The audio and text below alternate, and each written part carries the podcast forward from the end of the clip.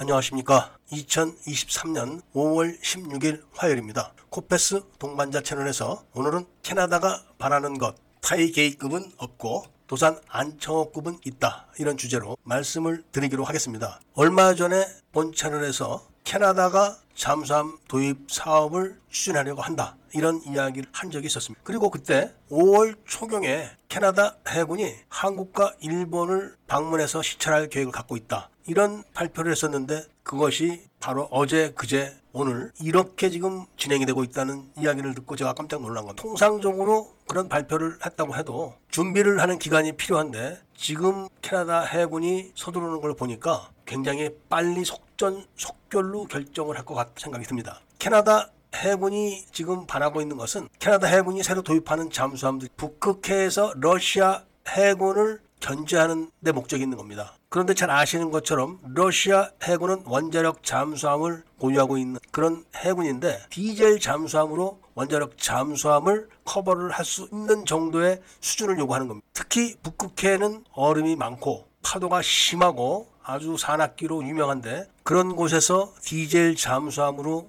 러시아 잠수함대를 대적하겠다. 이 정도 되려면은 작은 잠수함으로는 할 수가 없습니다. 그래서 프랑스와 독일은 아예 제외를 한 것 같습니다. 그래서 캐나다 해군은 일본에 들렀고 그리고 다시 우리나라에 와서 현대와 대우를 다 들러보고 그리고 잠수함 부품을 생산해서 납품하는 그런 실질적인 업체들을 방문을 했다는 겁니다. 그런데 디젤 잠수함을 갖고 북극해에서 러시아의 원자력 함대에 대응을 하려면 가장 중요한 게 자망 능력입니다. 얼마나 오래 자망을 할 수 있고 그리고 얼마나 소음이 나지 않게 자망을 해서 발각되지 않는가. 그리고 공격 능력이 또 있어야 됩니다. 당연히 디젤 잠수함에서 자막 능력을 좌우하는 것은 AIP입니다. 이 AIP는 전통적으로 일본은 스털링 엔진을 사용하는 그런 AIP 장치들을 잠수함에 장착해서 사용을 했다가 이번에 리튬 전지 잠수함을 만들면서 아예 AIP를 다 제거를 했었습니다. 그러면서 타이게이급 잠수함을 만들 때는 스털링 엔진을 사용하는 AIP 장치가 아닌 리튬 전지를 극대화하는 새로운 AIP 장치를 개발을 해서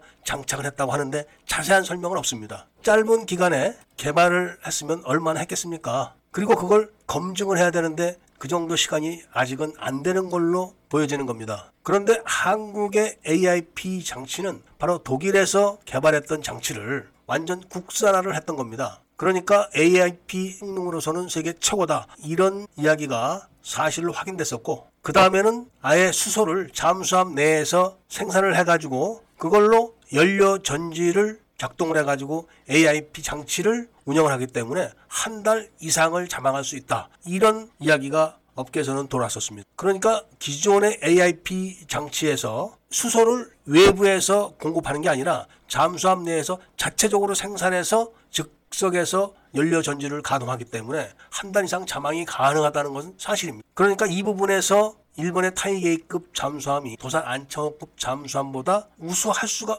없다는 것은 자명한 거죠. 그 다음에 공격력에 있어서 도산 안창호급은 잘 아시는 것처럼 수직 발사관이 있습니다. 이 수직 발사관에서는 탄도탄을 쏠 수가 있습니다. 사거리가 500km 이상 나오기 때문에 그걸로 러시아의 잠수함 기지를 공격을 했다 하면 초토화가 되는 겁니다. 그 정도 공격력은 있는 겁니다. 그런데 타이게이급 잠수함은 그런 능력이 없습니다. 이 부분이 굉장히 큰 차이가 있는 겁니다. 우선 러시아 입장에서는 수중에서 탄도탄 미사일이 날아와서 러시아의 잠수함 기지를 공격할 수 있는 잠수함을 캐나다 해군이 갖고 있다. 이것과 그런 능력이 없는 잠수함만 있다 하는 차이는 러시아의 대응 능력이 달라지기 때문에 굉장히 중요한 겁니다. 그 다음에 두 잠수함이 다 리튬 전지로 운영되는 것은 거의 동일한데 과연 어느 잠수함이 리튬 전지 전용 잠수함으로 건조가 될 수 있을까? 이거는 아직 답이 나오지는 않았습니다. 만약에 도산 안창호급 배치 3를 리튬 전지 전용 잠수함으로 설계를 하는 게 있다 하면은 비록 디젤 잠수함이지만 거의 원자력 잠수함에 준하는 성능을 나타낼 수가 있는 겁니다. 그리고 두 잠수함이 이런 차이가 있음에도 불구하고 일본 잠수함이 한국 잠수함보다 천억 원 이상이 더 비싸다는 것. 그 점도 캐나다 입장에서는 참고할 만한 사항입니다. 그리고 마지막으로 대우조선에서 하나 해양으로